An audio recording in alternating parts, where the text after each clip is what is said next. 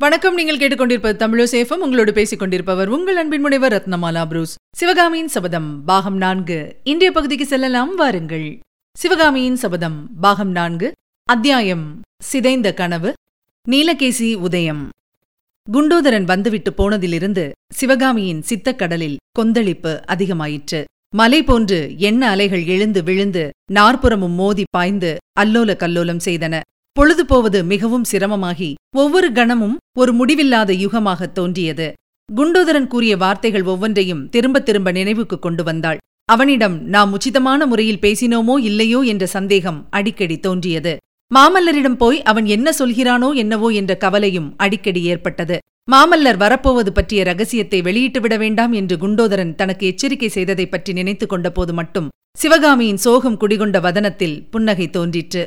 ஆயினும் அந்த எச்சரிக்கை எவ்வளவு அவசியமானது என்பது வெகு சீக்கிரத்திலே அவளுக்கு தெரிய வந்தது குண்டோதரன் வந்து சென்ற மூன்றாம் நாள் வாதாபி நகரம் அளவில்லாத அல்லோல கல்லோலத்துக்கு உள்ளாகியிருந்தது அன்றைய தினம் புலிகேசி சக்கரவர்த்தி அஜந்தா கலை விழாவுக்காக பயணமாகிறார் என்பதும் பக்கத்திலுள்ள ராஜவீதி வழியாக அவருடைய ஊர்வலம் போகும் என்பதும் சிவகாமிக்கு தெரிந்திருந்தது.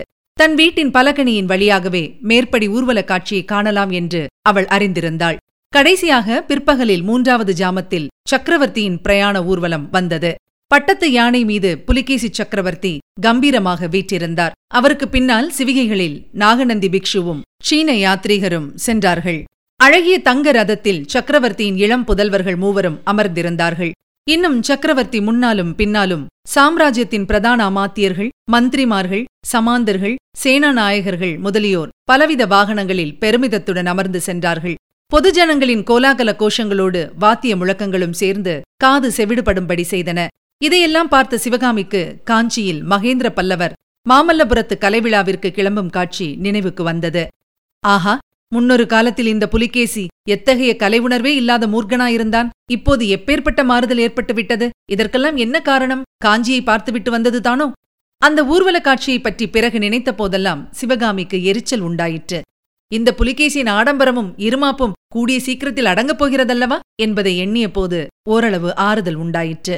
இவர்கள் அஜந்தாவிலிருந்து திரும்பி வருவதற்குள்ளே மாமல்லர் இங்கு வந்துவிடக்கூடுமல்லவா அதை அறிந்தவுடனே இவர்களுக்கெல்லாம் எத்தகைய திகில் உண்டாகும்? யுத்தம் வேண்டாம் என்று தான் குண்டோதரனிடம் சொன்னது தவறு என்று சிவகாமிக்கு அப்போது தோன்றியது.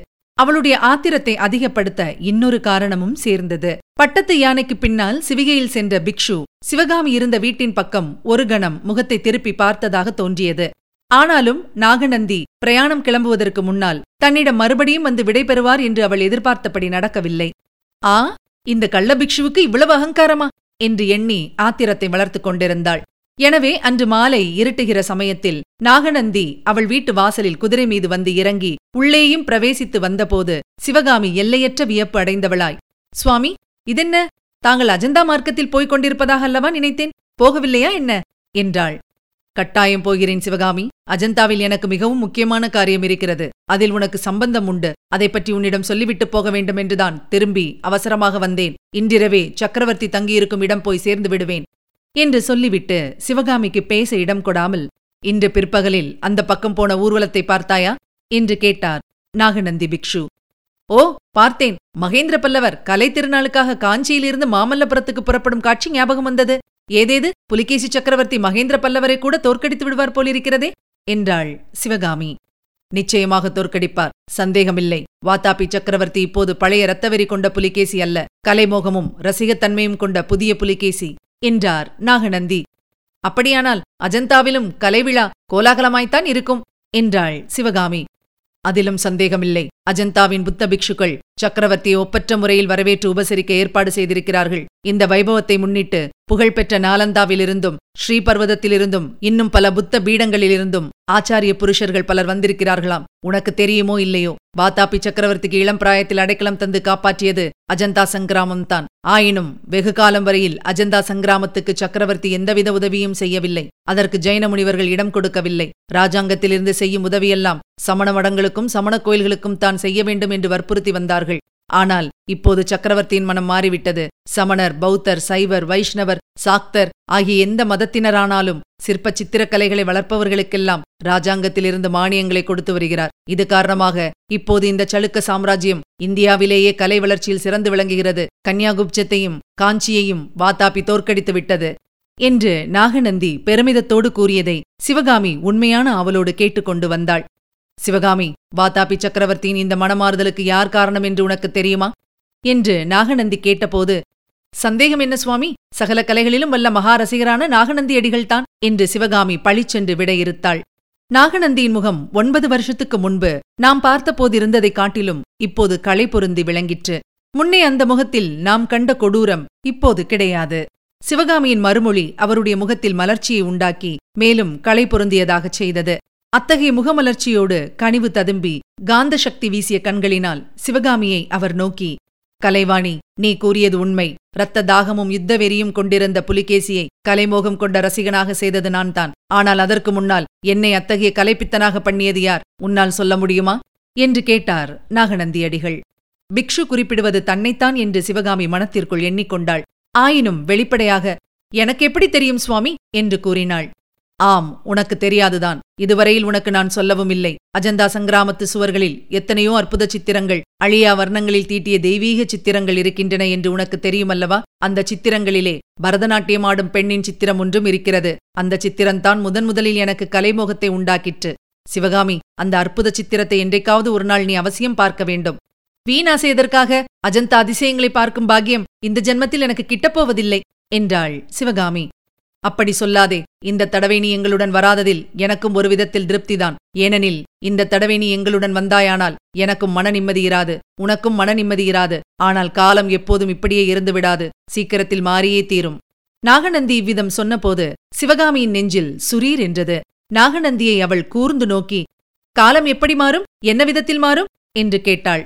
நீ இந்த கூண்டிலே இருந்து விடுதலையடைந்து வானவெளியில் உல்லாசமாக பாடிக்கொண்டு சஞ்சரிக்கும் காலம் சீக்கிரத்தில் வரலாம். ஒரு நாளும் வரப்போவதில்லை என்று சொல்லி பெருமூச்சு விட்டாள் சிவகாமி. அப்படியானால் உன்னுடைய சபதம் நிறைவேறும் என்ற நம்பிக்கையே உனக்கு இல்லையா? என்று நாகநந்தி கேட்டார். சிவகாமி பல்லை கடித்து சமாளித்துக் கொண்டு இல்லை அந்த நம்பிக்கையை நான் இழந்து எத்தனையோ நாளாயிற்று என்றாள். ஆனால் அவளுடைய மனத்தில் பெரும் பீதியும் கலக்கமும் குடிகொண்டன. இந்த வஞ்சக பிக்ஷு ஏதாவது சந்தேகிக்கிறாரா? நம்மிடம் உண்மை அறிய பார்க்கிறாரா? ஒருவேளை குண்டோதரன் இவரிடம் சிக்கிக் கொண்டிருப்பானோ? சிவகாமி உன்னுடைய சபதம் நிறைவேறும் என்ற நம்பிக்கையை நீ இழந்துவிட்டாய் ஆனால் சபதம் நிறைவேறாமல் நீ இந்த ஊரை விட்டு கிளம்பவும் மாட்டாய். அப்படித்தானே? ஆம் சுவாமி அப்படித்தான் என்று சிவகாமி தயக்கமின்றி மறுமொழி கூறினாள். அப்போதுதான் குண்டோதரனுடைய எச்சரிக்கையை அவள் நன்றியுடன் நினைத்துக் கொண்டாள். ஆஹா உன்னை இந்த கதிக்கு உள்ளாக்க ஒரு நாளும் நான் உடன்படேன் சிவகாமி. நேற்று சீன பெரியாரிடம் சொன்னது போல செய்ய வேண்டியதுதான். மாமல்லர் வந்து உன் சபதத்தை நிறைவேற்றி வைக்காவிடில். நான் நிறைவேற்றி வைக்கிறேன். இந்த நகருக்கு என் கையாலேயே நெருப்பு வைத்து கொளுத்தி விடுகிறேன். ஆ இது என்ன பேச்சு? இந்த பைத்தியக்காரின் பிடிவாதத்துக்காக தாங்கள் ஏன் அத்தகைய கொடிய காரியத்தை செய்ய வேண்டும்? வேண்டவே வேண்டாம். அப்படியானால் நீயாவது உன்னுடைய அர்த்தமற்ற சபதத்தை விட்டுவிட வேண்டும். பேச்சை மாற்ற தீர்மானித்த சிவகாமி சுவாமி என்னை பற்றி இவ்வளவு பேசியது போதும். தங்களைப் பற்றி சொல்லுங்கள். அஜந்தாவை பற்றி பேசுங்கள் என்றாள். ஆம் முக்கியமாக என்னை பற்றி பேசுவதற்குத்தான் வந்தேன். அஜந்தாவில் நான் புனர்ஜென்மம் எடுக்கப் போகிறேன். திரும்பி வரும்போது காவி உடை தரித்த புத்த பிக்ஷுவாக வரமாட்டேன். பட்டு பீதாம்பரம் அணிந்த நீலகேசி மகாராஜாவாக வருவேன். என்று நாகநந்தி கூறியதும் சிவகாமி வியப்புடனே அவரை ஏறிட்டு பார்த்தாள். இதுவரை நீங்கள் கேட்டது சிவகாமியின் சபதம் பாகம் நான்கு. வழங்கியவர் உங்கள் அன்பின் முனைவர் ரத்னமாலா புரூஸ். சிவகாமின் சபதம் என்ற எமது இந்த ஒலிப்புத்தக முயற்சிக்கு நீங்கள் அளித்து வரும் அன்பிற்கும் ஆதரவிற்கும் மிக்க நன்றியை தெரிவித்துக் கொள்கிறோம். தொடர்ந்து கேளுங்கள் நண்பர்களிடமும் பகிருங்கள் மறவாமல் சப்ஸ்கிரைப் செய்ய சொல்லுங்கள். அவர்களும் தேன் தமிழ் சுவை பருகட்டும். மீண்டும் அடுத்த பகுதியில் சந்திக்கலாம். இணைந்திருங்கள் மகிழ்ந்திருங்கள்.